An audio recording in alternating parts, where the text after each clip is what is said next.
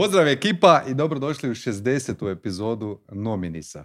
Danas je s nama Vedran Sorić, kojeg bi predstavio ukratko, a, ako bi trebao tri, recimo, a, stvari izdvojiti.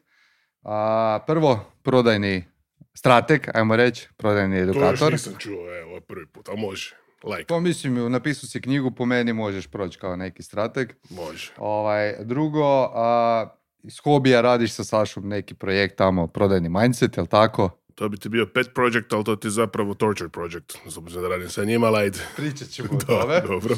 I treća stvar koja je mene malo iznenadila i koju vjerujem ne zna puno ljudi je da si ti zapravo a, napravio preteću instancu a, online servisa za booking jeftinih karata. Da, to je bilo davne 2006. ali ne mogu samo sebi pripisati, bilo nas je troje. Ja bih nekako u tim... Što, ne možeš pripisati taj neuspjeh ili? Em, neuspjeh mogu, neuspjeh mogu, ali, ovaj, ali e, generalnu ideju i znači izvedbu svega toga bilo nas je troje, entuzijasta sa fakulteta. Jel?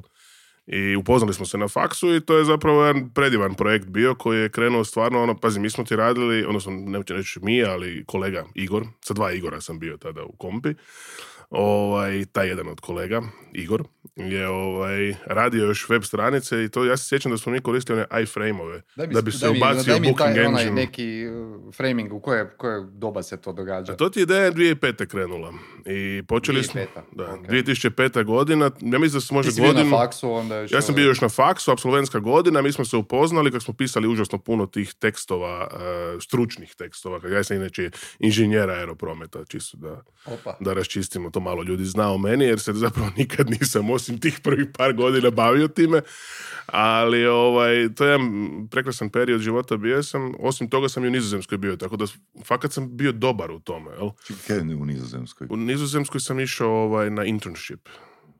Kad su me poslali na šest mjeseci da radim u jednoj firmi baš za planiranje razvoja aerodroma. I to je bilo super i stvarno sam, ja sam pisao užasno puno tih stručnih tekstova. Na nekima sam ono, sudjelovao, neke sam baš i sam napisao. Em, ono, znam da sam cijelo ljeto 2006. zapravo proveo, znam da se fakse preuređivao, ja sam sa profesorom tadašnjim sjedio u uredu i mi smo kucali te e, stručne tekstove, stručne članke. To, to je suludo bilo.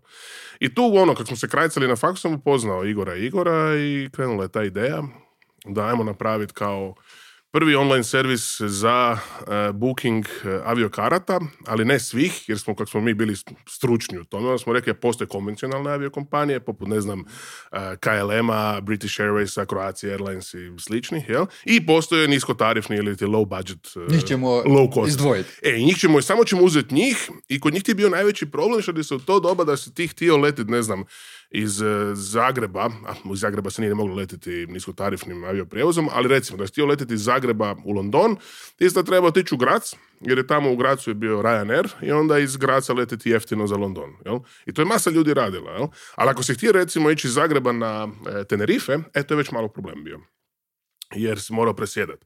Ali tebi Ryanair tada još nije dopuštavao recimo povezivanje karata. Nisi mogao bukirati, ti si morao dva odvojena leta bukirati, niko ti ne garantira da će tebe onaj avion čekat. Jer ti ako ti bude, ne znam, sat vremena da ti je razmak između letova, na Heathrow ti sat vremena jednostavno ne stigneš, još ti- ako ti ovaj kasni prije, ne mreš niš. Nemaš nikakav refound policy ni ništa. I Znači, vaša nije ideja je bilo- bila?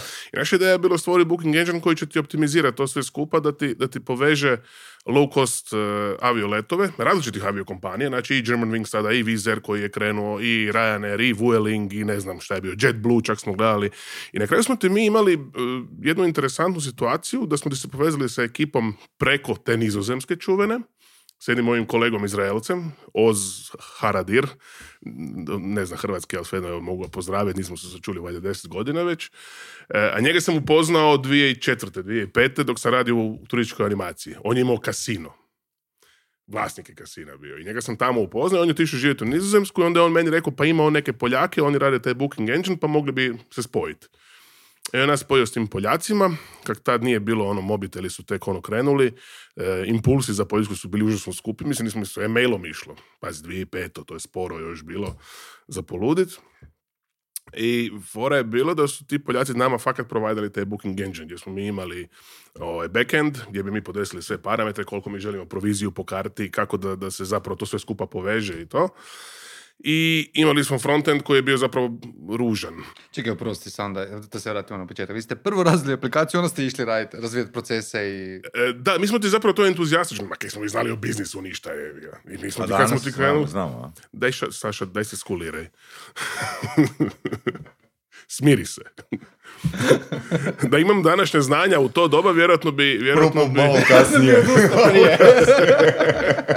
i, to je, I to je opcija. Ne da čujem što bi. Ne, ali e, stvar je da smo ti mi, kak smo entuzijastično krenuli, samo smo gledali taj low cost, low cost, low cost, low cost. I mi smo to fakat složili, to je funkcioniralo i svi ljudi koji su preko nas kupili karte su i poletjeli, i sletjeli i bili zahvalni, jer ljudi su bili jako skeptični za online kupovinu tada.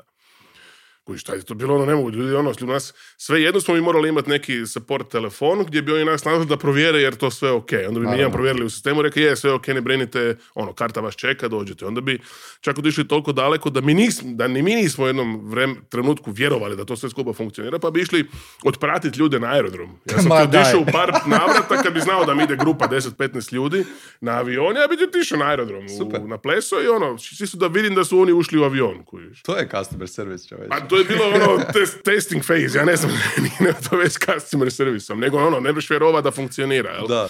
I? I onda ti je to zapravo e, povuklo, mi smo ti pratili šta radi Ulix i šta radi ovaj... Čekaj, od kada Ulix se postoji? Pa tu je negdje, nije ti tu neka... Jer Znači, je- Ulix, aviokarte Anđelko je-. Anđelko je isto Mhm. imao ovoga, tu uslugu na početku, ako kupiš kartu preko uh, njih, imaš uh, gratis prevoz do aerodroma. Mhm, mhm. On ih je u svom autu vozio. Kužiš. Pa ja sam motorčik Treba početi nekak. Ja sam skuter imao. Dobro, znači počeli ste negdje u isto vrijeme. Počeli smo, ne, mislim da su oni počeli nešto prije nas, ali mi smo ti išli odmah samo na online. Znači, mi nismo uopće nudili opciju da ti mene možeš nazvati i da ti ja bukiram kartu. Nego sve si morao sam odraditi kod nas na web sajtu. Što je bila najveća diferencijacija u to doba. To je bilo, ljudi su skeptični bili, nisu znali. Jasno. Kužiš. I mm, fora ti je bilo da, su, da smo ti krenuli sa tim, sa low cost carrierima, i onda smo skužili da zapravo ne možemo samo na tome graditi biznis, jer to su takve mizerne provizije bile. Gle, karta ti je, ne znam, bila 50 eura i ti si imao obračunato 3 ili 5 eura na tu kartu. I to nisu velike neke količine, onda još dok prati, platiš licencu za Booking Engine i sve, na kraju ti ništa ne ostane. Jeste naplaćivali i krajnjem kupcu, krajnjem korisniku, kao što recimo aviokarte rade? Da, da, da. Ok, da, da. znači imaš dva izvora zarade. Zašto bi ja onda kod vas kupio? Što ja E, nismo imali dva izvora zarade, jer nismo dobivali pare od e, aviokompanije. dobivali Ne, samo smo, jer kužiš, mi smo, e, ono što ti tad nije bilo, niti na Ryanairu, niti na German Wingsu, niti nigdje, nije bilo hrvatskog jezika. A mi smo ti imali, pazi što smo se mi igrali, hrvatski, e, bosanski, e, srpski, makedonski i albanski, jer nam se priključio i kolega Hisa Hasani. Bili ste internacionalni. Da, da, da, da. Hisa iz Tetova nam se priključio, on je isto bio kod nas na faksu i onda je on preveo na makedonski i na albanski. Mi smo ti zapravo imali na svim jezicima i ono, ljudi su uredno letjeli od svukud. Ali ti je fora bilo da smo skužili da jednostavno taj model nije održiv. Onda kad smo otvorili firmu, fakat je smo otvorili firmu, svako je dao po onih 7000 kuna koliko se trebalo da, da imamo za temeljni kapital. Di vam je lova prije sjedala? E, ma nije, nije nam sjedalo, to se gomilalo tamo na akauntu. Mi nismo imali gdje prebaciti lovu. koju. ok. Tek kad smo otvorili firmu smo mogli povući te novce. Jel? I to su sve bili neki sitni iznosi u početku. Zapravo je prvih tih nekakvih šest mjeseci smo od tog temeljnog kapitala i plaćali stvari. Jel? Jeste marketingirali to? E, jako slabo, mislim, gle, marketingiranje u to doba, ja fakat još dan danas ne znam, ne znam puno o marketingu i to je stvarno užasno jedno široko područje, ali ono što je dobro bilo da smo ti, dosta su nas mediji ispratili. Ma daj. Da, ja još imam Znači neke članke, prvi. da, imam članke izrezane iz novina, mislim, nemam, ja, ja imam ma- mama, jer je bila jako ponosna tad na mene, nadam se da je i danas. ovaj, ali je fora da, da, da smo fakat ono bili, ja sam bio frontman, jer dečki su radili na pozicijama gdje se nije smjelo znati da oni još imaju nešto sa strane, jel? Danas je tak svejedno, jer više nema te firme. E, ali, ali je fora bilo da sam stvarno ono davao dosta intervjua. Tad je nacional bio, poslovni dnevnik, ja mislim. Imam to sve izrezano. Čekaj, s fotografijama ili bez? S fotografije. Ono. Ok. Imao sam kosu. Koliko je to trajalo? To ti je trajalo sve skupa... Ne, ne, ne, ne, ali postoji ti nastavak priče. Jer mi smo ti nakon tih šest mjeseci guranja te priče sa low costerima smo skužili da ne možemo samo na tom graditi biznis. I onda smo ti e, dodali konvencionalne aviokarte, znači ubacili smo booking engine za konvencionalne aviokarte koji je bio u drugom tebu. Znači mi smo to razdvajali. Znači, hoćeš letiti sa low costerom ili hoćeš letiti, hoćeš budget flight ili hoćeš normalni flight, jel? Onda smo skužili da postoji nešto za zove affiliate, jel? I onda smo ti uzeli affiliate za, za booking za hotele, od bookinga, ja mislim da je to bilo, više se ne sjećam, morao bi sad pogledati od koga smo uzeli. Onda smo ti isto uzeli neki affiliate što ti bio za rentakarove. Znači da ste u paketu prodavali i kartu i smještaj. Da, ne, mi smo ti imali, ne, mislim, sve treba odvojeno od sebi bukirati, nisi mogao, Dobro, to je malo bilo Ali ste izazovno. imali preko vaše stranice. Da, preko naše linka. lowcosters.net je ti mogu si bukirati dakle i hotel, i rentakar, i aviokartu. Pa super. Pa lijepo, lijepo. Znači ideja stoji. Što je pošlo krivo? Što je poslo krivo? Pa sve ostalo. Znači, ideja je bila fantastična, ideja je funkcionirala, ali prva stvar je bila da se niko nije time ozbiljno bavio. Ja sam, ajde, dečki su stvarno, evo, jedan Igor je bio više može za ideje, drugi je bio operativac koji je stvarno ono tehnički odradio sve te web stranice i dizajn i sve to skupa. Em, ali je, izazov ti je bio da niko nije imao vremena, jer su oni oboje imali svoje poslove. Ja sam završavao faks i još ne radio sa strane na poslovima gdje koji su mi donosili novce. E, i desilo ti se to da smo ti mi skužili, e da, naj, najgora stvar koja se zapravo desila, da ono što je bio core biznisa je ta firma iz Poljske koja nam je konačno trebala isplatiti neku konkretnu proviziju, ne znam da li je to bilo tisuću ili dvije tisuće eura, ne sjećam se točno koji je to iznos bio, oni su nestali prek noći. I ti zoveš, niko se ne javlja, šalješ mailove, niko ti više ne odgovara i šta možeš? Ništa. I onda smo ti jedno vrijeme radili ručno. e, Bukirali da su ti ljudi popunjavali, formu smo napravili, da ljudi popune od kud kud želiš želit. I onda ti nama to dođe na mail. I onda mi ručno, kako smo na pamet već znali ko kuda leti, jer mislim, stvarno kad to dugo radiš, onda na pamet znaš koji avion, znači ako ti neko leti za Tenerife recimo, znaš od kud ćeš gledati letove da. i koju Da, ćeš, kako ćeš mu to povezati. Ali to je, to je bilo neodrživo jer ti nisi mogu se tu naplatiti. Mi smo željeli zadržati tu e, da to bude fakat jeftino, jer pazi, mi smo ljudima slagali let za Tenerife iz Zagreba za 150 eura. Mislim da to danas gotovo nemoguće da, da letiš za te pare. Kaj god da skombiniraš, jel? I, I to je tak funkcioniralo ne, možda još dva mjeseca nakon toga ručno smo skužili da jednostavno ne možemo i onda smo, u međuvremenu smo se upoznali sa agencijom STA, Student Travel Agency, koja je tada postajala i onda smo se dogovorili sa njima da outsourcamo to, jer oni tako i onako to rade, oni imaju zaposlene ljude. I onda smo prvo outsourcili, smo dijelili tu mizernu proviziju, onda smo da to uopće više nema smisla i onda smo im jednostavno predali cijeli, cijeli sajt, odnosno cijelu priču. Neću reći prodali, jer fakat nismo prodali, nego smo im predali i to je tako na neki način neslavno završilo, ali bilo je jedno fantastično iskustvo, puno smo naučili i ono što se dobro iz toga desilo je da smo svi dobili poslove zahvaljujući tom projektu.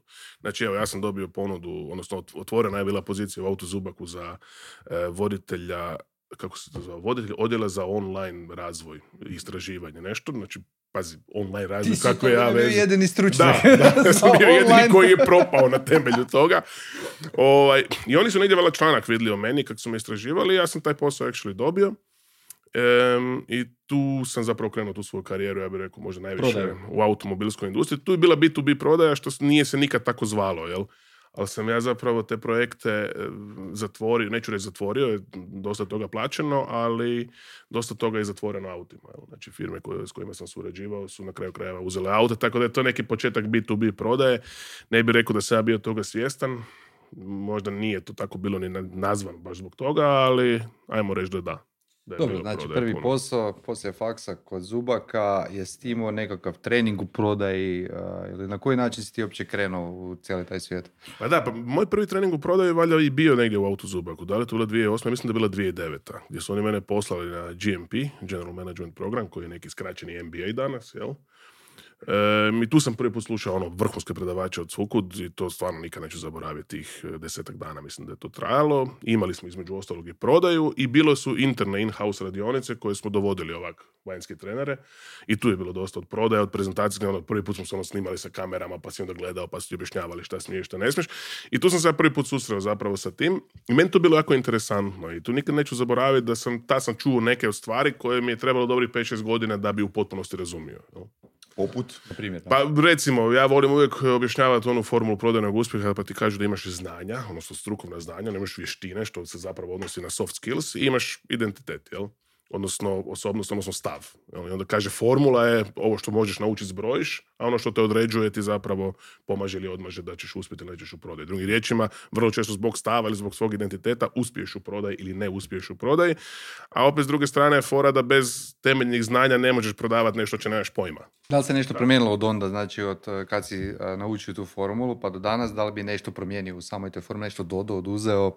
Pa ne bi, ne bi ništa dodao, ja bih samo rekao da se ovaj dio znanja znanjima promijenio, jer ti danas fakat moraš znat e, određene stvari i o marketingu. I mor- mislim, ja, ja bih rekao da nije dovoljno samo poznavati svoj proizvod, jer je poznavanje proizvoda danas je toliko nebitno, puno, puno manje bitno nego prije, jer su informacije A dostupne, ako znaš. smijem primijetiti, prodaja i marketing uh, su se dosta približile u zadnjih deset godina, ajmo reći. Znači jedno bez drugog zapravo ne ide, jel tako? Ne ide se. I vrlo često, pa i Saša i mene, vrlo često nas pitaju, kaže, a di je ta ono, Crta, linija, linija, da, da, di je linija, di je crta, kad počinje, kad prestaje marketing i počinje prodaja ili obrnuto. Ja ne znam, evo, mo- mogu odgovoriti na to.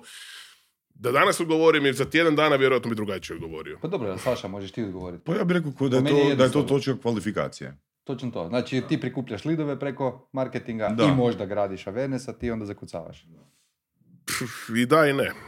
Ne znam, evo, ja bi... Mislim, ono, jezikom NLP-a, znači osoba mora imati u mapi neki pain point, ali marketing je tu da ih pri, privuče, ali onda je stvar tvoje komunikacije. Ali ko stvara, ko stvara u toj, e, mislim ja imam recimo to što si rekao, ta formula, daj mi, daj mi na, e, ponovi te Znači imaš tri ono, faktora. znanja, znanja Znanje. koja su ti strukovna znanja koja su vezana uz ono što radiš i kako Dobro. mijenjaš poslove, taj dio se mijenja i to je naučljivo u potpunosti. Vještine to mogu biti soft skillovi, a mogu biti hard skillovi, odnosno tehnike kako nešto prodati ili Dobro, naučiti. i treće je osobni identitet ili kakav si karakter. A di je tu, di je tu uh, ajmo reći, uh, autoritet brenda koji prodaješ? Identitet. Znači Aha, što prodaješ? Znači da li, je te tri, da li su te tri stvari dovoljne da ja prodam bilo što?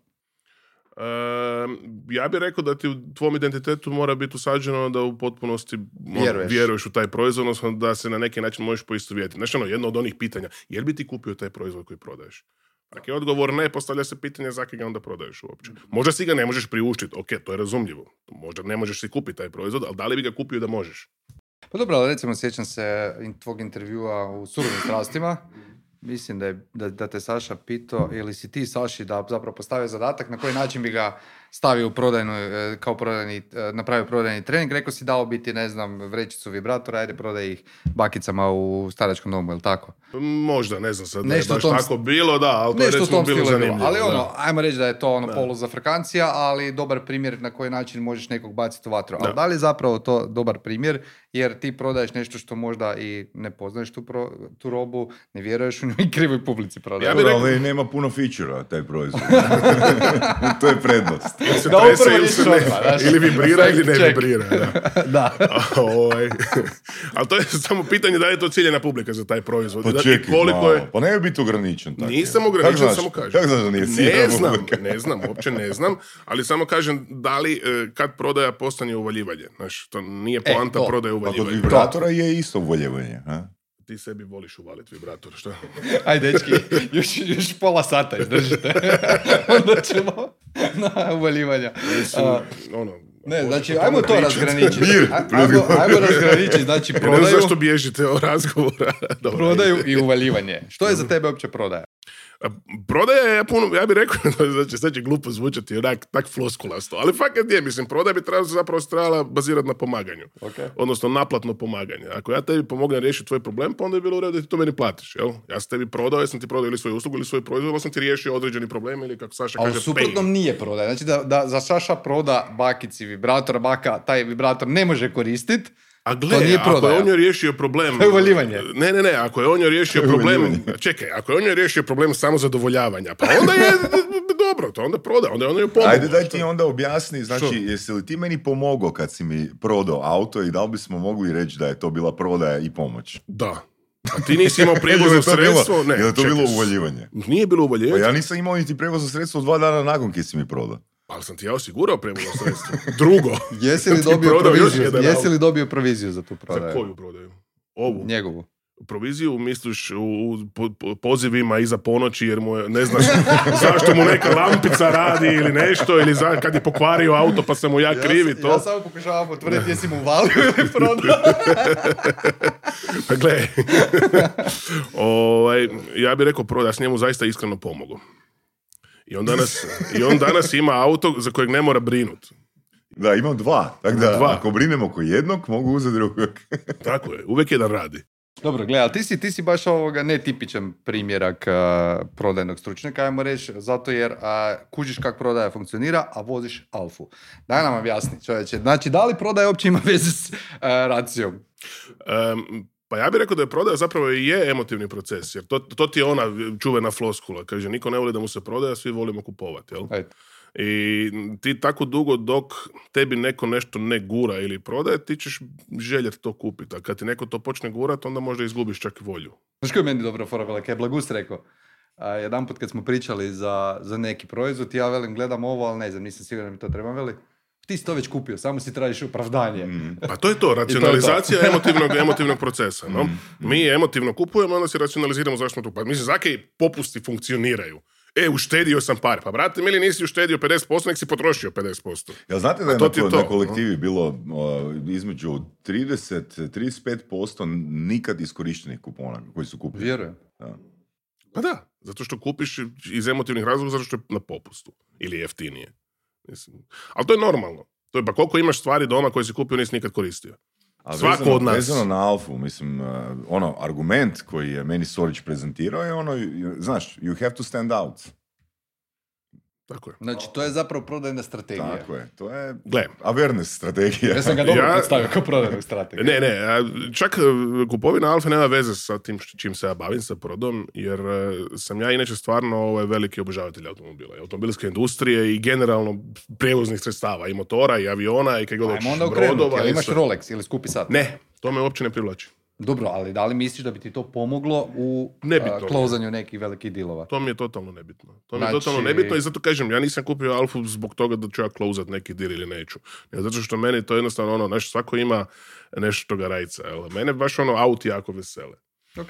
I ja sam taj auto ovaj koji sam si sad kupio, mogao sam se kupiti već prije pet godina, ali sam čekao da dođe konačno ono što će mi biti odnos onoga što ja želim i odnos onoga što si ja mogu priuštiti da bude nekako usklađen. Tu sam bio dosta racionalan. Dobro, znači ljudi kupuju ono što žele, a ne ono što trebaju. E, pa vrlo često, da. da. Ali na kraju se svodi na to. Na kraju se svodi. Pa mislim, zašto bi se ljudi zaduživali da si... Ajmo, ajmo početi od toga. Zašto ljudi puše cigarete? Je to potreba ili želja ili Pa stil ovisnost. života ili šta? Ili ovi... Pa da li je ovisnost? Ali Kako onda neko može primjer, prestati? primjer želje i potrebe. Znači, Sorić je upisao školu pjevanja kod sestra Parmać, kužiš, i mi sad moramo na našem eventu imati karaoke. Da. Pokaži što sam Pa naučio. sad je pitanje, sad je pitanje ono, da li su karaoke, ono, mora biti dobro. Kome mora biti dobro, ljudima ili organizatoru? Pa, ako je meni dobro i ljudima će Će on biti dobro. više karata zbog toga. Ljudi kad se raspjevaju kupuju više. Vi što bi trebalo Znači, izmjeriti. ćemo gledati cijelu večer kako Sorić pjeva. Ma ne, ti ćeš prije mene uzeti mikrofon, ja to znam. Veselim se. Nema veze. E, ali e, da se još samo vratim na Alfu. Dakle, taj, ja sam prvu Alfu kupio 2010. godine kad sam malte ne bankrotirao. Ali ne zbog Alfe, nego jedno- jednostavno nisam imao para jer sam z- z- napravio nekoliko loših poteza prije I o tome ćemo pričati. Da, nema veze. E, desi se, jel, naučio sam nešto iz toga. I tu Alfu sam vozio i na kraju sam je zamijenio za neki karavan, jer mi više trebao karavan i poslije sam opet kupio Alfu, godinu dana poslije. I tako je iz Alfe u Alfu, ovo mi je peta.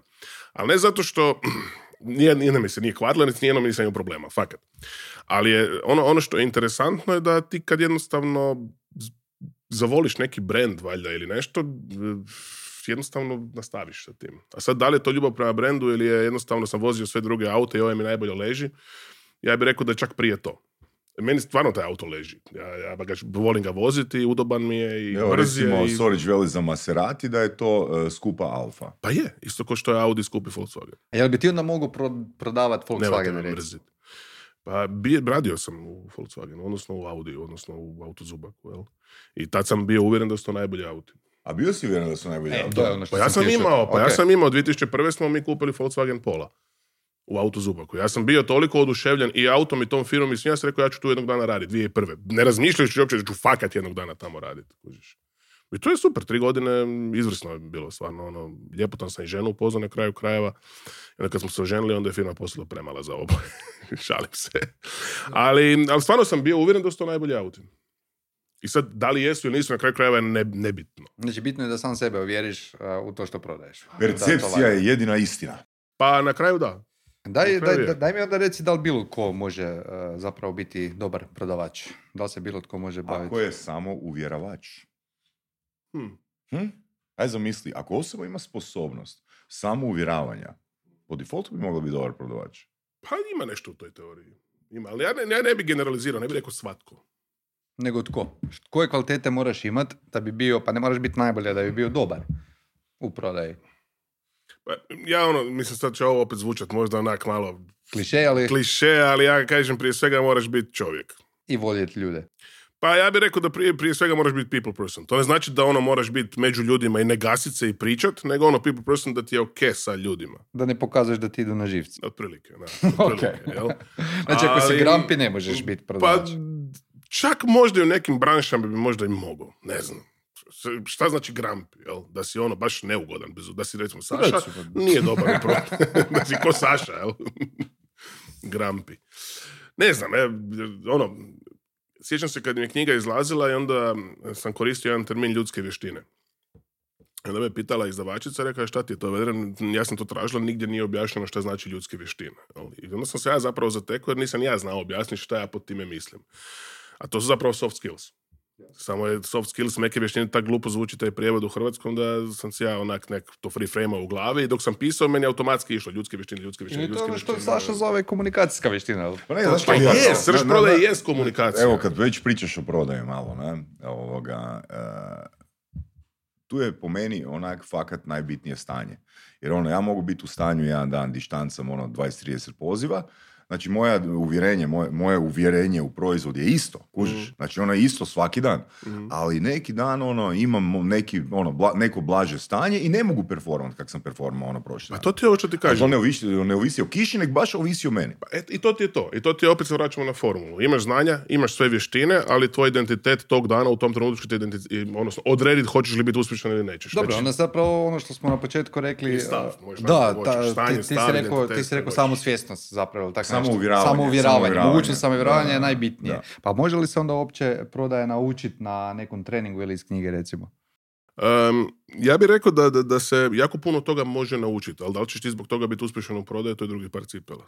I šta točno znači uspjeh u prodaji? Da li to znači prodati XY komad, da li to znači zadovoljiti KPI ili to znači uživati u tom Ali znači, svaki ti dan? si rekao uvjerenje u proizvod. Ja bi to možda malo reframeo uvjerenje da Marcelu taj proizvod može pomoći. Ne uvjerenje u proizvod, nego ono, proizvod je nebitan. kužiš, jer Ja mogu Marcelu prodati, ne znam, kozmodisk, a ako ga bole leđe, ja imam iskustvo s kozmodiskom. Nisam prodavač, ne radim za Pa tako je. Top Shop. Na? Pa to je to, ali to je to upravo taj stav o proizvodu, dati taj, Taj stav o proizvod osobi, taj stav o osobi. E, o osobi koja ima određeni Tako problem. ta- to, da, to, to. Da, da, Da. ok, možemo to i tako framat, da. I to, to je istina, znači, i to ti je ono, kad ti sad razgovaraš sa ljudima i ono, čuješ da neko nešto treba i onda se sjetiš, aha, ja znam osobu koja ima to, koja može i koja ima taj proizvod i tu uslugu i sad, po toj logici, ja da sam naplatio sve provizije od svih ljudi koje sam povezao s drugim ljudima, pa ja bi danas bio milijunaš. Sad, sad samo U kunama? pitanje- Ne, u eurima, možda i u funtama, ne znam. Pa ne, ozbiljno, mislim, kad gledam koga sam sve spojio i Ali ne, mislim, kad pogledaj, ona, mislim, Sorićevo uvjerenje je da zapravo je svako prodavač. ok. Pa da. E sad, ali kad ti pogledaš, ono, to ima smisla ako pričamo o referral salesu. Jer ljudi rade besplatno, a, preporučuju, znači kad imaju kvalifikaciju, ok, znači kad im osoba komunicira neki svoj problem i imamo preporuku. Pa da, Znači imamo identitet, ja imam iskustvo s tim, meni je pomoglo, uzmi ovo, ovo, ovo, ovo će ti 100% pomoći. Tako je, ali to je isto ona stvar, dakle, kad kažem svi smo mi prodavači, svi smo mi u određenom trenutku koristimo komunikacijske obrasce iz prodaje. Ajde da se tako iz- izrazim, ali nismo toga svjesni. Jer možda ne uzmemo fi za to. Jel? A zato ti kažem, prodaja je najbliža pomaganju. Jer mi svi imamo potrebu nekom pomoć da bi mu preporučili neki proizvod. Mislim, svi to Mhm. prirodno radimo. Jel? Koji je po tebi onda najčešći razlog zašto ljudi a, odbijaju nešto kupiti? Pa, jer bi ti kupio nešto što ti se nameće. Koliko god da je savršeno. Ja bih sad volio reći ne, ali nisam siguran. Znaš, ono, možda su mi nekad nešto uvalili. Kužiš, svi smo podložni tome. To Jesmo. malo prije smo pričali o tome. Jesmo da smo Da. podložni tome, ali ti je stvar, znači, ti ako ćeš se jako držat e, nekog prodajnog treninga, koji ti kažeš moraš ovo, moraš ovo, moraš ovo, moraš zvat, moraš osam puta zvat, moraš deset puta zvat, moraš... Znaš ono, kad gledaš ti neke statistike, ako sve baziraš na statistikama, e, onda ti upornost prelazi u napornost. I sad je samo Mhm. pitanje, iako tebi treba određeni proizvod, ako ti je neko naporan dok ti ga nudi i gura, hoćeš li ga kupiti od njega Dobro, ili ćeš otići negdje drugdje? Ok, ok, ajmo eliminirati onda da a, tu situaciju gdje meni taj proizvod ne treba. Ja želim taj proizvod, ali kažem da ne. Recimo, meni je Sašina radionica preskupa. Mhm. Što to znači? Što ja komuniciram onda njemu? Pa u odnosu na što je preskupa? Znači li da si gledao druge radionice? Znači da nije dovoljno relevantan? Ne, to znači da nije, nemaš dovoljno jak problem. Znači opet, e, opet je problem ciljena publika. Opet je problem. Znači tako- opet je tako da. ključ s prodaje dobra baza. A onda Da, se vraćamo na je, početak tako da je. je dobar marketing, Da, Pa to- zapravo to je to, ali to- preduvjet tako dobre je, ali to- prodaje. Ali opet i telefonski poziv, jer ti možeš dobiti to, znači leveli kvalifikacije. Kvalifikacija jedan je marketinška poruka na koju ti reagiraš ili ne reagiraš. Drugi je, barem u mom slučaju, telefon, znači provjera da li je osoba e, na dobrom mjestu. Ne? I tek ako je odgovor da, znači imamo je- jednu kvalifikaciju, drugu kvalifikaciju, tek onda kreće prezentacija i e, kopanje po tim pain point- pointovima i procjena jesu li ti pain pointovi, govorim u B2C, naglašavam, a, jel su ti te pain pointovi dovoljno intenzivni da tebi nešto ne bi bilo preskupo. Jer ja sam u konkretno svom prodajnom procesu imao ključnu riječ neprocjenjivo. Znači kad bi pitao osobu i znašao bi njene vrijednosti, odnosno njene probleme, i onda bi imao imperativ da mi osoba kaže da bi je to bilo neprocjenjivo. E tek onda pričamo o cijeni. Kužiš? Dobro, ti ti, ljud- si ljudskim dosta, ti si dosta, ajmo reći, e, metodičan u svojoj Da, prodaji. sistem. To mene zanima, da li ti na taj način radiš? Da li imaš uvijek sistem ili ideš po tom feelingu nekakvom? Znači, ljudskim jezikom ovo što je on rekao nije svako tvoj kupac. Niti treba biti. I kvalifikacija znači da ti kroz razgovor skužiš da li netko je za tebe ili nije za tebe. Sad uvijek kaže ti ideš na puno sastanka. Da, ja idem, jer ja sam u B2B-u. I meni, ako se, meni je ono 90% moje prodaje inbound sales. Jasno. Ljudi traže od mene određenu uslugu, jesu ili čuli za mene, ili su nešto pročitali, ili su se nadovezali na da li ti nešto. kvalificiraš? Tipa da li odeš recimo, ne, ne znam, na poslovnu Hrvatsku i ono vidiš, ok, vi si mene ne možete priuštiti. Ne, uopće se ne zamaram s time jer to je nerealno. Ali to je kvalifikacija s svoje strane. Ne, nije. Ja nazovem. Ja na mail neću nikad odgovarati prije nego što nazovem. I mi se ne da. Zašto bi ja gubio vrijeme objašnjavajući nešto? Najgori su mi oni mailovi kad me neko pita dajte nam pošaljite ponudu za vašu edukaciju. Zašto? Šta, kakvu točno edukaciju? Pa ne radim generičke edukacije. Znači, ako smo u B2B, ajmo prvo vidjeti da li sam uopće ja za vas, da li uopće to ima smisla, e, da li ste vi za mene na kraju krajeva, da li vam ja mogu pomoći riješiti određeni problem, da li ste uopće vi svjesni koji problem imate i na kraju krajeva ajmo se prilagoditi vama, jer neću zaraditi za, ne znam, autoindustriju da im pričam o IT-u, mislim, nema smisla. Dobro, znaš, znaš kaj je on napravio ono super, e, e, po meni baš super servis, e, znači kad imaš grupu od 15 ljudi, ajmo reći, u B2B-u, on ti sa svakom osobom koja je sudionik seminara prethodno odradi razgovor, odradi One on one. Da. Mhm, e, Da, ali nagla- naglašavamo, to nije za jednodnevne radionice, ili za dvodnevne radionice, to je za Dobro, mi, mi radimo da to- nešto slično, mi radimo inicijacijski upitnik gdje zapravo kvalificiramo nečije znanje da bi mogli prilagoditi radionicu, ali ovo mi se isto jako sviđa. Mislim, svi se mi bavimo na neki način ovdje B2B, prosti, Da. B2B i B2C prodajom a, i ono što me zanima po tvom mišljenju je, dakle, koja, da li su ista pravila u B2C i B2B, odnosno što je drugačije? Ne, nisu, nisu nikako ista ako je, pravila. ako je people sell, ono, Pa da, ali ti, ja obično, znači, šta ti je stvar? Kad ja ulazim u fazu razgovora sa svakim pojedinim em, osobom koja dolazi na edukaciju, nakon što sam dogovorio s menadžmentom da ćemo raditi. Ali ja da bi dobio 15 ljudi na radionicu, razgovaram s jednom osobom. Ti u B2C, odnosno on, kad želi imati 15 pojedinačno. ljudi, mora pojedinačno i da, dobi, da bi došli do 15 ljudi, mora razgovarati sa, ne znam, 100 ljudi. da, da. Kužiš? Da. To je ogromna razlika. Je. I on, njegova investicija vremena u dogovaranje posla je puno veća od moje investicije vremena. I zato ja kažem, meni je utoliko komotnije. Jel? Ali opet s druge strane, ja vrlo brzo eh, kroz telefonski razgovor utvrdim hoću li s nekim raditi ili ne. Jer šta sam ti počeo raditi? Znači, to prije nisam radio, jer sam imao uvjerenje da ja moram sve odraditi. Onda sam shvatio da zapravo ako neko zaista želi surađivati sa mnom, on će poslati mail. Ja u telefonskom, kad meni neko pošalje inicijalni upit za radionicu, nešto ja odradim telefonski razgovor i kažem, ok, dajte sad ovako napravite, uh, onaj mail što ste mi poslali, dajte sve ovo što smo razgovarali, konkretno mi samo raspišite temeljem ovoga što smo razgovarali. Ako Mhm. pošalje mail, Da onda investiciju, tako investicija, je, tako je. Ok. Mislim, pa ne, pa zašto bi ja trošio vrijeme? Da. Ne Bravo. želim, znaš. I to je, to je jako dobar savjet. E, Isto je, se preslikava i na online svijet kada prodaješ recimo baš digitalne proizvode. Ako Mhm. prodaješ skupi kurs, probaj prvo prodati nešto kao to zovu tripwire produkt, nešto ono za 5-7 Mhm. dolara. Čisto da e, se Čisto da stanje, dobiješ, čisto tako da se je. stanje ovoga kina. E, vezano na tu investiciju, ja imam primjer. 2010. godine, na 2011. godinu ja sam se fakat razletio po cijelom gradu. Znači, ono, za- zadnja postaja mi je bila, ono, ne znam, zadnja benzinska, ono, prema Slavonskom brodu. Doslovno bi pitao ljude a, gdje vam paše da se vidimo. I tu mi je konverzija bila fakat mala. Zašto? Znači, ne kažem da je jedino to važno, ali u biti oni nisu dali nikakav, a, nikakvu značajnu razinu investicije. Dakle, ti dolaziš kod njih, a ovak, ako oni žive, ne znam, u Vrbovcu, lupam bez veze, ti ih, a, naručiš na sastanak na Sky Office, oni već moraju, oni moraju, oni taj Da. cijeli put u svojoj glavi ono se zagrijavaju, ulaze u stanje kupnje jer idu sa investicijom. Bez obzira što to još nije novčana investicija, to je njihova investicija vremena, Jasno. njihova investicija energije. Ne? Da, da. Tako da, kaj ti misliš o tome? Ići kod kupca ili kupca uh, povlačiti k sebi? Zavisi. Ali fakat zavisi. E, ja uvek se trudim da kupac dođe meni. Ali da li je to uvek 100% ispravno? Kad kad i nije. Ja bih rekao kad kad ja želim vidjeti koja je situacija kod kupca. Da, i ovisi kakav je kupac, znaš, Da. ono, ako je kupac možda veći, možda ideš njemu. Ako je kupac, ne, možda se varam. Mislim, to ti je stvar onog terena. Znači, uvek, ajmo gledati nogometni žargon. Di je lakše igra, doma ili u gostima? Mislim, Doma uvijek, pa, doma je uvijek lakše igra. Znači, lak, puno ti je lakše kad neko tebi dođe na tvoj teren. Prvo znaš di je sve, komotnije se osjećaš, zavališ se u fotelju u kojoj inače sjediš. Znači, psih, kak, psihički ili psihološki si nekako ono, tvoje stanje, tvoj stav je jednostavno prirodniji. Ja. Naravno. Ti kad dođeš, uvijek ispipavaš di ću sjeti, kako ću sjeti. Znači uvijek, koliko god se ti ogradi od toga, na neki način tebi mozak uvijek kaže, ok, ću sjesti od prozora, ću sjesti, pogotovo kad imaš sva ta znanja. Kako ću sjesti, da li da njima ide svjetlo u oči ili, ili ću sjesti tako da meni ide svjetlo u oči, da li ću sjesti na čelo stola, da li ću sjesti... Ja volim onako baš sjest, gledam ono, e, imaš onaj power seat theory, jesi to vidio kada? Pa kaže, di trebaš sjest na sastanku, to si vidio? Mm. I onda ti zapravo u... u Da imaš pregled cijele prostorije, jel tako? Da, to bi bilo Da. idealno, ali ti ako ti dolazi recimo CEO, on obično sjedi di? Na čelu. Na čelu, a u istočnjačkoj kulturi? Nije na čelu, nego u sredini. Ma da, Da, ako je onaj pravokutni stol, onda će ti sjediti ovdje, neće ti Aha. sjediti na čelu. Jel? okej.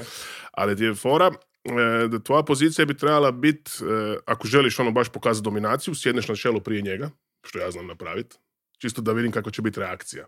I onda ako mi dođe, onda ako se stilta i vidi da mu ja sjednem na njegovo mjesto, onda rekao, e, dobro, znamo ko je sad tu egomanijak. Jel se ovoga dižeš onda? Ne, kad vidiš reakciju, nikad. ne? Dobro. Ali to su ti sitne provokacije, suptilne provokacije u pozadini gdje ja zapravo cijelo vrijeme testiram da vidim šta će se desiti. Jel? Jer me zanima. Spreman si izgubiti posao zbog tog testiranja. Da. Jer gledaj, šta znači izgubiti posao? Bolje neću dobiti posao koji će me poslije, e, neću raditi sa klijentom koji će me poslije terorizirati. Da, ja mogu reći da si ti došao provi- provocirati. Znaš, on došao si, a, nisi pokazao dobru volju, došao si kod mene doma i isprovocirao si me ostatu, zašto bi ja radio s tobom. Upravo to. Zašto bi? Pa mislim, on verbalno provocira, jel tako? Ti maltretiraš ljude verbalno. Znači, a- hoćeš reći da to funkcionira, to nekak Funkcionira. ti Provokacije ti uvijek funkcioniraju. Provokacija je najbolje mogući i najbolje. Pa onda na redu usred sastanka, još najbolje mi je kad dođem negdje na sastanak i njih četvero petero, a ja sam. Šta onda radim na sastanku? Ja ću se onda usred svog, um, oni mene nešto počnu ispitivati, ja nešto krenem pričati i onda napravim one prekid obrasca, ustanem se i počnem hodati po prostoriji. To ih totalno ne očekuju to, znaš. Znači, Da. sitne, sitne provokacije, sitne gluposti, sit, sitnice. To je ko da na, recimo, na web shopu ono, dam popust 50% i onda ti dodaš sve u košaricu, evo ugasim sajt. Haha. Želiš kupiti? Ajde, potrudi se malo, znaš.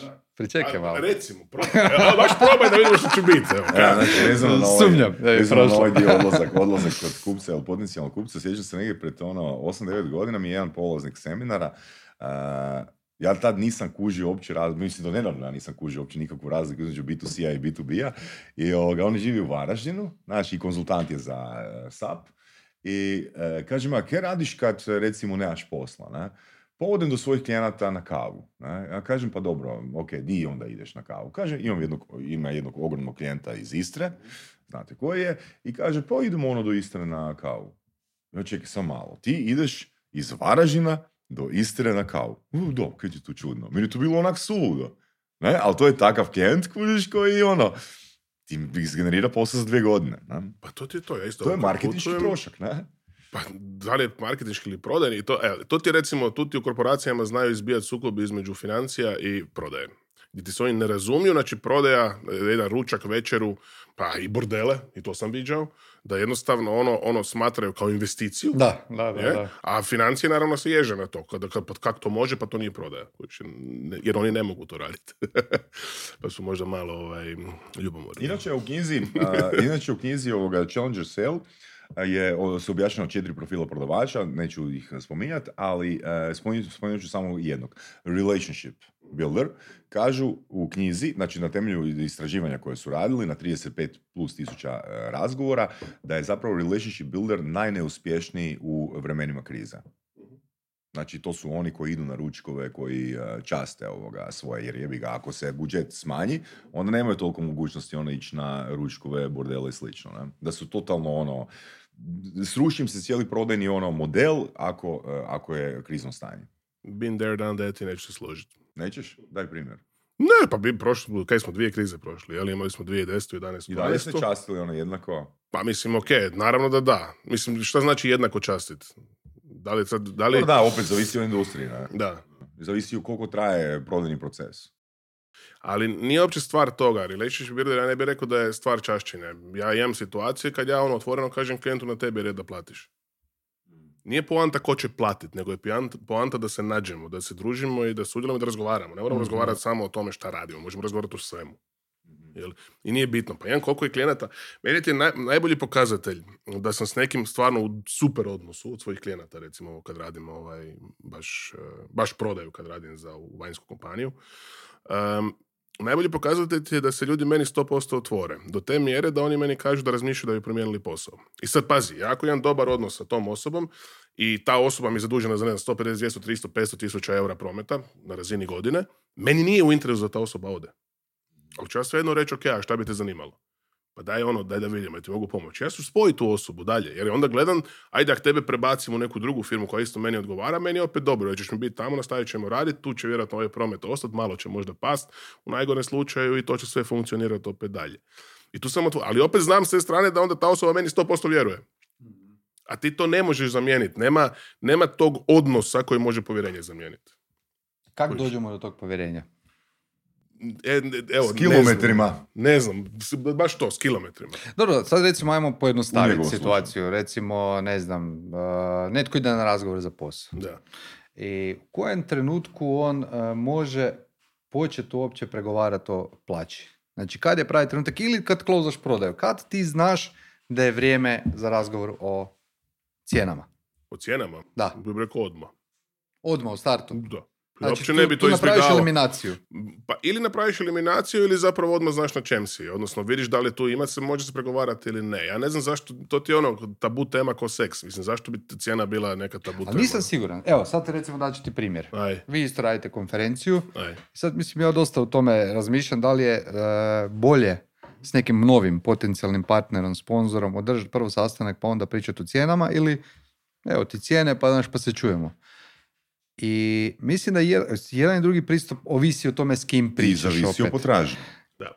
E sad, ako ja tebi dam cijene, i znaš ono, on ima jasnu, ne znam, tablicu e, sličnih konferencija i vidi da sam skuplji po Mhm. defaultu, a ne zna zašto, ja sam izgubio priliku da mu prodam. Znači ja Ali- bi radije dobio priliku da predstavim to, jer sam često imao situaciju na sastanku da, da bi ljudi rekli, wow, pa nismo znali da to sve radite.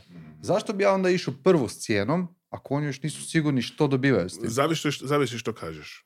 Znači, ja, ja volim poslati cijene i volim da je sve čisto i transparentno i ja sam zapravo moje cijenike najjednostavniji mogući. Imam jednu cijenu. Recimo u svom biznisu. Ovo kad radimo prodajni mindset, ja to volim maksimalno pojednostaviti. Za svoje edukacije. Da. Jedna jedina cijena, cijena po danu. To je to. Ok. Ja ti toliko koštam po danu, ako je u Zagrebu možemo Pričamo za govoriti o... B2B, a B2C Da. to ne radi. Ne radim uopće, Ok. ne želim to raditi. Dobro. To mi je ono, Staša me stalno gura, pa moraš, moram. Nemo, ništa ne mora, ne želim. Meni je ovo super što radim i ne želim se uopće baviti B2C-em. E, ali stvar je recimo ovo oko konferencije i toga. Tu isto ako previše zakompliciraš, ograničiš se, stavljaš se stalno u neke okvire. Ako daš recimo cijenu i onda kažeš ok, ali evo ti ono osnovni cjenik, ali ajmo se onda sjest pa da vidimo u- ono, u kojim, u kojim okvirima se možemo okretati pa da složimo paket za vas. Ja volim taj, pogotovo u B2B-u, ti ga tražiš sponzore, ja ne bi tu limitirao da je ok, taj sponzorski paket košta toliko i toliko Da, i dobiš da, to, da, to, da. to, to, to. Ajmo prilagoditi. Pa da, ajmo prilagoditi. Ajmo reći, vidi, daj, tu su ti nekakvi budžeti, vidi u koji budžet se možeš najbolje ugraditi, pa ajmo onda napraviti nešto što bi bilo za vas. Kužiš? Čisto da ono, da nekakvi limiti postoje. Baš sad ako mi neko hoće biti sponzora, odstupa mi 70% od nekog inicijalnog paketa, mislim, zašto onda da uopće trošimo vrijeme? Mhm. Ili? Ne znam, evo, ispravite. Možda sam u krivu. Pa ne, a mislim, ne Jer znam. kužiš, stvar, je, stvar je ti u sponzorstvu, možeš i vrijednost za vrijednost tražiti. Kužiš. Ne moraš ti, može neko ući u neki veliki sponzorski paket pa ti dio vrati ili u robi ili u usluzi ili u nečem. Kužiš. To isto može biti opcija. A dio Ako u imaš kešu. skladište doma, a ti imaš. Pa Ja imam tvoje, Ali za mene. tvoje skladište. Moja garaža je tvoje skladište. Nego, ajmo, dečki, mi malo gume. pričati o vašoj ljubavi, o vašem zajedničkom projektu. Ne biti ljubomoran, Marcel. A, moram, Volim ja moram. tebe. Dakle, prodajni mindset. A, prodajni mindset je a, klub koji u principu organizira nekakva mjesečna druženja, edukacije i slično, a, a prodajni mindset je i konferencija koju spremate. I prodajni mindset je tvoja knjiga. Da. Da li je to sve dio jedne e, strategije omniprezensa ili se slučajno dogodilo da se knjiga isto zove prodajni mindset i zašto uopće knjiga? Em, pa ajde, hoćemo kronološki. E, knjiga je nastala 2020. u koroni, jer sam imao viška vremena. I jednostavno sam pisao. I pisao, pisao, pisao i kad sam skužio koliko sam toga napisao, onda sam sve to objedinio i poslao prvo Ogiju, odnosno Ognjenu Bagatinu i na kraju ovaj, njegovu, partner isto koji je partner isto u firmi. Ok. I onda sam poslao njegove kolegici Ani Poklepović, rekao daj, ajde, pročitajte malo, to ona je urednica, inače časopisa rekao, ajde, objavljivali ste mi puno tih kolumni i toga, pa daj, ajde sad, još sam dodao hrpu toga, ajde, bacite oko jer ima tu nešto, možda se neka knjiga može napraviti. I to se razvuklo u početku, a u međuvremenu eh, je Ogi došao sa idejom da napravimo kao emisiju. Jer kakva je emisija, što ti je emisija, što- ono kak je bio taj poduzetnički mindset, onda rekao, pa napravimo prodajni, ti si kao ono dosta u prodaj, pa ajde, uključimo još i Sašu, on je ono podcasteraš i kao nešto zna. I ovaj, i ovaj, pa ajmo onda napraviti neku emisiju. I to ti je dosta onak sve u početku bilo, mi se nismo ni poznavali, mislim, to smo već ispričali tu priču x puta. I to je sve onak bilo, Ajde, mogu ja skratiti. Ma ne- ja nemoj skratiti. skratiti Nominist jer- ne traje kao surove strasti. ma dobro, ali, ali fora je da je, da je to sve nekako bilo, neću reći stihijski, ali spontano. Ok, ajde daj da mogu ja samo dati uh, ovoga dodatak uh, toj priči. Znači ono je meni bilo fascinantno od početka, uh, znači nakon tog oklanjanja početnog hejta, je to koliko su stvari bile, koliko, su, koliko se cijeli proces odvijao ekstremno ono, iznad, iznad prosječno produktivno.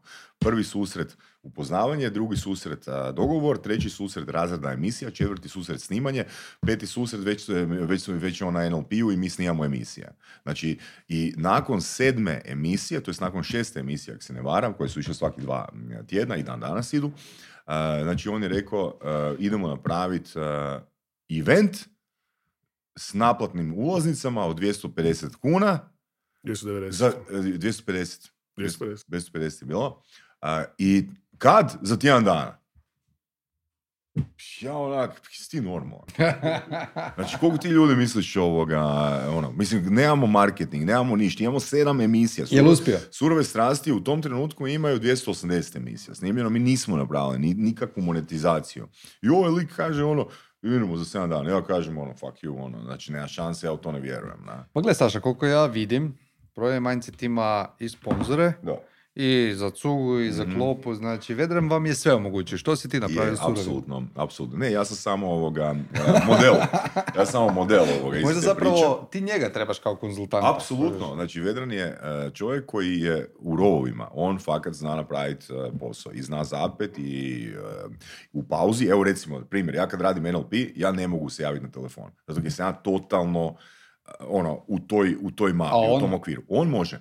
On može, on recimo ako odradi edukaciju, ima pauzu od pol sata, on može bilo kaj obaviti, on se može presvičati. Ja se nikak ne mogu presvičati. Ja imam to ko ularica, ovu ularicu se zatvorim, otvorim drugu i onda... Ima to, naučeno, jel to naučeno ili je dio karaktera? Mm, Pa ja bih rekao da je to čak naučeno, nisam prije mogao. Ja, ja sam, znači, ja sam nekad multitaskao puno, onda sam shvatio da je to ubojica Da to svega, da to ne postoji, da je to katastrofa i onda sam jednostavno naučio kad ja radim jednu stvar, onda sam 100% fokusiran na Ok. tu stvar, ali vrlo brzo se mogu presvičati na drugu stvar. On će ti reći, ja ti radim uvijek na dva laptopa. Imam ti jedan laptop na kojem je Mareli ovaj dio što vodim za, za strance i imam svoje dvije firme koje vodim na drugom laptopu. Ok. I, to mi, I nekako mi to funkcionira. Da, da pogriješim tu i tamo da. Da nešto previdim, da, definitivno, niko nije savršen. Ali, evo, čisto se vratiti na taj event. Na kraju taj event je, bilo je neki sto nešto ljudi, bio je neki minus, Da. drugi je je. isto bio A mislim, neki mi smo čak... radili s minusom od 10 kuna po prodanoj kotizaciji. Ali u biti, uh, uh, uvjer, naše uvjerenje od početka je bilo, bolje da smo mi u minusu kad si ti platio, Da. nego da smo mi u minusu kad ti nisi platio. Da. Vrlo jednostavno. Gdje si Znači, dao neki commitment opet? Ciljano, tako je, mi smo ciljano Ok. išli na minus, ali minus di si ti snosio ono dio tog Dobro, minusa. da li je taj minus neki modus operandi ili sad Da, radite ne, plus? ne, ne, minus, taj minus je dobar iz razloga jer naš dokaz uh, uh, za konferenciju prošle godine da je konverzija uh, sudionika konferencije bila znatno viša pet puta viša ako si sudjelovao na jednom našem eventu nego ako si nam poslao direktan upit. Ok. Znači, dva eventa, konferencije, sada je bilo osam evenata još od onda, ne, devet, devet, sad smo 11 imali, jel, u, u ukupnosti. I zarolalo se sve, Znači, znaš. članovi koji su sada u klubu su kupci konferencija. Nisu svi, ali su kupci konferencija, na njih možeš računati. Ali gle, ali to me, to me sad zanima. Znači, što je ključ tog uspjeha? Ti si u tjedan dana, od kad ste se vi dogovorili, uspio kupiti, ne znam koliko se rekao, 80 ljudi. Da, Nije bitno sad da je bio minus, ali kupio si ono stotinjak ljudi Da, u tjedan je. dana za novi projekt. Što je ključ tvog uspjeha? Je li to, jesu to stvarno vještine koje imaš, tvoj karakter ili osobnost, znači, ili, ili su odnosi koje si izgradio s ljudima? odnosi. To, to su, ti- ba, nisu samo moji ljudi, mislim, doveo je Jogi nešto ljudi, ali to ti je Saša isto, znači nije, nije to sve moje, ja sam samo njima htio pokazati da se Da, fakat može. da. Ok, Kužiš, i drugi event je relativno sličan bio. Ne? Ja sam ti na Whatsappu počeo ljude i svima sam slao onako poruka, je dođi, dođi, dođi, dođi, dođi. Ja sam ti imao u jednom trenu ono poslanih 200 poruka. Ma mislim, gle, sve jasno, ja to radim, Ali, za- treba e. svaki mjesec napuniti 50 Da, 100 da, ljudi. da, ali, ali- ono što je sad tu ključno je, znači moje pitanje, je, znači sad radite konferenciju, sad nećeš moći iskoristiti toliko tu reputaciju da dođeš na masu. Što onda radimo? Ali nije, nije to sad, mi smo, sve ovo je rađeno upravo zbog toga da bismo, Saša uvijek, on kaže, možda smo trebali sve ovo, ovaj veliku konferenciju prebaciti možda za iduću godinu čak. Da napravimo, da napumpamo klub. To ste prije Da još radimo Da, stepenice, Aha. kužiš. Ok, Ali, ali malo, malo smo sad stisnuli pa rekao ajde ništa, zato ide toliki marketing, zato ide tolike investicije i sve to skupa, ali sad je to, ali pazi, u međuvremenu je firma otvorena. Ti, isto prodani mindset deo, znači sve se zove prodani mindset i sve prati taj neki brand. Sales mindset isto kao brand se razvija kao vanjski brand i neka moja ono, dugoročna ideja je zapravo da to postane međunarodni projekt. Jer ako Dobro. će ići na engleskom jeziku, why not? Hrvatska je savršena za kongresni turizam, tog tipa. Ako postoji brand mindset u Rumunjskoj i u Bugareštu, zašto ne bi sva prodaja išla preko Hrvatske? Zašto ne bi došli i zakupili Kempinski i onaj Petrus novi hotel i tam napravili najveću konferenciju u Europi? da li imaš informaciju Lupetam sad, jel? konkretno za bilo koju tu veću poslovnu konferenciju, iskreno me zanima bilo ko od vas, da li imate informaciju koliko dugo im je trebalo da postanu profitabilni? A, što znači profitabilan? Da je na kraju nula, da je na kraju plus, Koliko godina je trebalo da, bud, da završi ta godina u plusu? ali da. šta znači profitabilan? Znači, da li je to čisto financijski gledano profitabilno ili profitabilno Aha, u odnosu u na svu našu investiciju vremena? Ali gledaj, recimo, primjer profitabilnosti konferencije ti je bug. Znači, e, prva, e, znači, ja sam pričao, pričao s Petricom i mislim da se slušali obojica u surovim strastima, on je rekao da su sve njihove konferencije, ako se ne varam, sve njihove konferencije, bile u plusu nakon prve održane. Zašto? Opet moramo uzeti u obzir da je bug imao, ne znam, 10 ili 15 tisuća. 20 Da. godina je e, Da, iskustva, ali, ne, ali pretplatnike. Znači, Pa to, i postoji baza i- pretplatnika, baza ono, znači firme koje imaju transa- transakciju, znači govorimo o B2B prodaji bez obzira što je ta B2B prodaja, ne znam, 400 kuna e, bila godišnje, ali to je baza kupaca. Ne? Tako da njima je lako, jer jebi ga, kad ti imaš bazu, jer mi sad ove godine kad napravimo Belforta, mi ne, ne postoji niti jedan salesman na kugli zemaljskoj koji je na našim prostorima popularan kao on. Da. Pos- Postoje salesmeni koji su popularni na drugim područjima, ali konkretno u Hrvatskoj. Znači, koja god da mi dovedemo, taman da ta osoba bila na razini svijeta popularnija od Belforta, znači u Hrvatskoj nije. Znači, mi moramo sada izgraditi bazu na ovome da bi ljudi kupili sljedeće godine. Da. I zato Ok. ti kažeš, zato treba još šire gledati. Znači još puno šire. I Hrvatska def, mi smo već sad gađamo regiju. Znači, Ovo mi je super, ovo mi je super. Znači nije jedini kriterij uspješnosti konferencije Ne, a, plus, nego već da povećamo bazu da možemo dalje. Baza kupaca. Ali samo da ti se vratim, samo da pojasnimo šta točno znači plus. Znači, ja kažem, ova naša priča prodajnog mindseta, ja ne znam hoće to za pet godina biti plus ako gledamo svo naše investirano vrijeme u to. Kužiš, ako gledamo po našim cijenama koje mi naplaćujemo za ono vrijeme koje bismo inače investirali, pitaj Boga. Ako ćemo gledati strogo financijski, ova godina će vrlo vjerojatno biti u plusu. Znači, po svim parametrima koje smo do sad posložili, bi trebala biti to u lijepom plusu. Sad, da li će biti ili neće, ja ne znam šta se može desiti. To kak možeš predvidjeti, jel? Ali ako ćemo gledati u globalu, da li smo mi u plusu? Ne, nismo. I ja vjerujem da još dvije, tri godine sigurno nećemo biti da bismo sve naplatili što smo mi A investirali. dobro, Na ali opet isto, ista stvar, ti danas lako klauzaš, lakše klauzaš određeni posao, ali to je rezultat e, milion, milion kilometara napravljenih. Znači, tad nisi e, zarađivao i sad će reći, ono, e, ja sam u jednom danu klauzao ono dvije firme ali si onak 15 godina onak posjećivo i plaćao kave i ručkove i... I to je to, ali to ti je opet sad taj indirektni plus. Ako ću ja gledat možda plus od prodajnog mindseta, mi manifestiramo kroz naše firme. Kojiš. Meni je puno, o, to je zapravo si dobro rekao, gdje ti, ako smo mi po billboardima, ako se priča nam, ako smo na podcastima, ako smo na televiziji, ako smo... Znači compound efekt. Da. Da, i meni se to Ok. vrati kroz edukaciju. Meni sad nije problem onda nekom, ne, ja ne moram više objašnjavati ko sam ja. Ti isto ne moraš objašnjavati ko Da, si znači, ti. gle, mislim, ja recimo u edukacijama, meni je svejedno da li imam 30 ili 40 a, sudionika a, seminara, ne? Ali prodajni majster će doprinijeti tih, e, toj razlici između 30 i 40 polaznika, znaš? Dobro, a, mislim znam da zajedno to radite, a, konferenciju i, i ove meetupove, odnosno ne znam kako to zovete, mjesečna događanja, a, ali zanima me tvoje Točno mišljenje. se zna znači, kako se to zove, to su edukativna alkoholičarska zbivanja. Ok, ajde mi prodaj, molim te, zašto bi ja, ne ja osobno, ali bilo ko, znači koga zanima prodaja, trebao biti član vašeg kluba.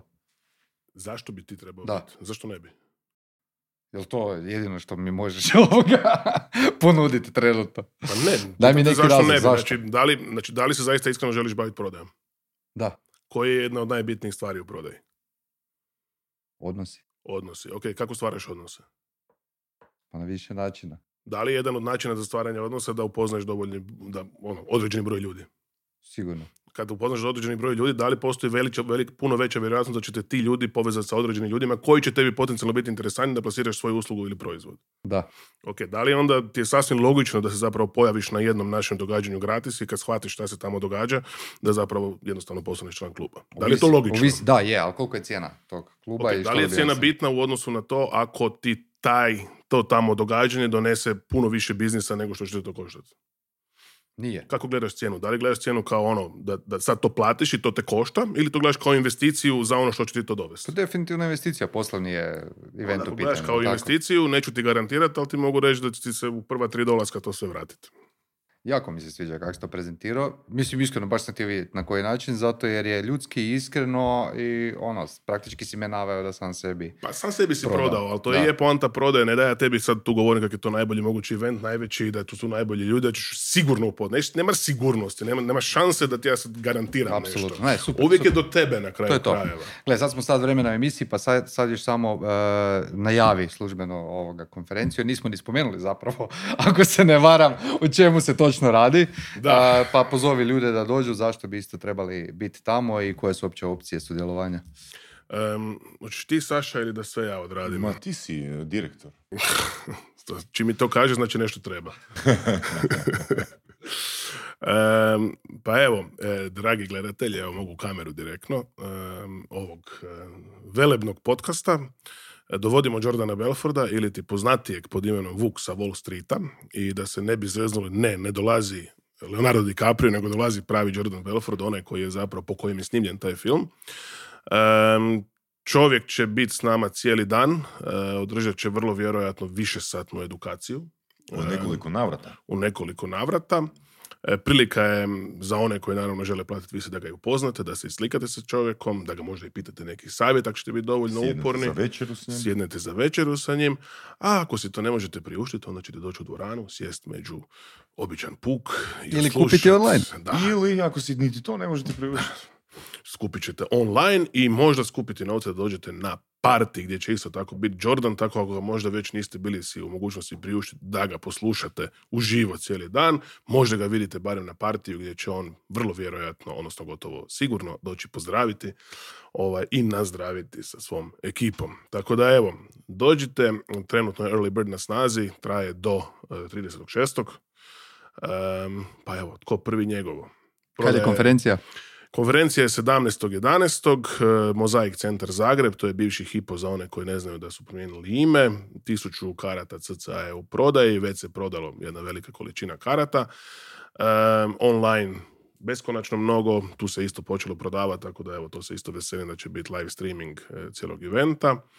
E, počinje u podne, tako da svi stignu naspavat, dobit ćete čak i za jest nešto ujutro, ako ne stignete doma jest, i poslije točimo već od dva, točimo pjenušce i slične stvari, jer je takav gost, pa onda je sasvim logično da sve ide u tom cringe smjeru. Da, ako želite vidjeti ovoga kako izgledaju ti eventi u nekakvom manjem izdanju, da vidite kako izgleda to druženje, točenje i networking, Mm. dođite na bilo koji prodajni mindset, jel tako? Da, tako. I učlanite se u klub jer e, klub vam omogućuje da imate 5 plus 1 event za kikiriki. Što Za stvarno kikiriki i e, to vam ide u edukacijski trošak. edukacijski koji ima trošak, poreznu tako, olakšicu. Tako, ako Eto. imate firmu, znači PDV vam se prizna. Odlično. Eto. Meni si prodao. sve rekli. Pa eto. Ništa, ajmo mi na našu nomini steglicu. Šta je to? To su ti... A nikad nisi gledao Nominis? O, ništa, ovoga reži, Bruno. Tri komada. Tri komada. Tri komada, pročitaj Dobro. jedno po jedno i odgovori na njih. Naglas, molim te. Da možeš ponovo proživjeti bilo koji trenutak iz svog života, koji bi to trenutak bio? Ehm, bilo koji trenutak svog života, koji bi to trenutak bio? upoznao Sašu. da pobjegnem. Ne, ne, ne, to sam potisnuo. Čekaj. to potiskujem još dan danas. Em, koji bi to trenutak bio? To je stvarno jako dobro pitanje i ne mogu, ne mogu ti ovaj... Ne Dobro, mogu- možda ne možeš trenutak, probaj izdvojiti godinu ili sam razdoblje. malo, ne ponovio trenutak kad si prvi put nastupao i kad si pjevao. Ili možda bi Em. sutrašnji trenutak, to jest na prodajni mindset event, trenutak izdvojio jer si karaoke naručio samo zbog sebe. Pa nisi, Taj najljepši trenutak Da. još nije došao. nisi daleko od toga, ali postoji jedan trenutak koji mi se usjeko i ima veze sa javnim nastupom, a to je zapravo prva konferencija na kojoj sam držao govor i vezana je na faks. To je bilo bi 2002. 2003. možda. I sam stao i gledao sam sve te predavače prije mene i bilo mi je nejasno zašto ljudi kopiraju stvari iz Worda u PowerPoint i onda sam došao ja sa svojom modernom prezentacijom i održao taj govor. I taj mi je trenutak baš super bio, ja sam dobio prvi onako ozbiljan pljesak. I baš mi je dobar Super. trenutak, da. To je baš, sad si me Žena sjetio. kakav je to neozbiljan pljesak. Evo, kad tebi plješću.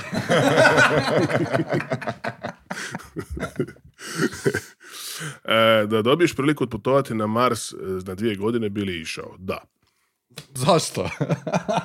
Zašto? Pa zato što volim otkrivati nove stvari, volim vidjeti nove Ok, stvari, susretati nove stvari. Znači ja sam ti ono uvijek, ako možemo nešto novo i drugačije, why not? Samo volim biti siguran da će to onda funkcionirati. zašto onda ne odeš e, na dve godine u pustinju malo, znaš, ona ili u šumu negdje. A to me recimo ne privlači. Da. Ali recimo da me pošalješ na grčki otok na dvije godine, uz određene parametre i uvjete, why not? Možda bi i hrvatski otok, svejedno mi je. Mora biti otok. Ne, ne mora biti otok, ali recimo ako već moram birati neku lokaciju, volio bi da je To otok. me zanima, je li, je li taj faktor izolacije bitan ili, ili neki novelty, znači daj mi nešto novo. Em, pa ja volim izolaciju. Mhm. Meni ti, meni ti paše da, da sam Znači, čak jesi i malo- introvert ili ekstrovert? Jesi, da, ok. da, da. To jako malo ljudi može povjerovati, ali fakat jesam. Za mene isto. Neko mi je baš neki dan ovaj, napisao na Facebooku i kaže, e, ovo kad sam objavio da sam pjevao, i kaže, i onda ćeš nam opet tvrditi da si introvert. Tako, pa jesam, baš je mi to. E, kad smo kod toga, sorry, sad prekidam ovo, ali Ajde. točno tu im, imao sam vježbu u jednoj korporaciji gdje sam radio, dakle onaj test Myers-Briggs, ne, koji si ti sposobnosti i sad ona, prvo sam sebe Da. kvalificiraš, ja sam stavio da sam ekstrovert, mi svi pričaju da sam ekstrovert, ne, i ovoga, kaže žena kao iz HR-a, a sad nam svi ispričajte što ste radili danas, ali u isti glas, ne? I svi počnu to pričati, ja gledam, kaj je vama jebote, ja da se tu natje, natječem s vama, da se prvo nadglasavam. Dođe ono do mene, i da li misliš da si ekstrovert? Koji je jebote. Je, ali fakat. Pa i- Simple as that, ono. Da, da, da. Da, svi smo mi zapravo priučeni ekstroverti. Znači, od- e, i to isto možemo ovoga e, na neki način ovo, donijeti kao zaključak, da zapravo ne moraš biti ekstrovert da bi bio dobar u prodaju. jel Tako tako? je, tako je, tako. Pa to je čista floskula, to je ne- totalno nebitno. Jer kak će jedan ekstrovert prodati jednom introvertu? Ubit će ga u pojam. Da. Ok, i zadnje pitanje. Zadnje, kad bi ostao bez novca na putu i ne bi se mogao vratiti kući, što bi napravio? To mi, Ostao bi, on bi ostao. to mi se desilo. Why not? Ali to mi se desilo. Ma daj, U ajde. Italiji, da. Ehm, I to je možda prije par godina bilo. Jel pričaš talijanski? Da. Pa lako, pa. Pričam talijanski i... i ne pričaju engleski, pa moraš. da. I fora je bilo da na kraju sam skužio koliko je ljudi spremno pomoć. Doslovno su mi ljudi keš nudili. Fakat- morao žonglirati ili Ne, ne, ne, skakat sam-? Rekao sam šta mi se desilo. Nešto je s karticama bilo, ne, nemam E, pojma šta dobro, je. ali la je, to nije fair. Što? Jer si ti koristio društvene mreže.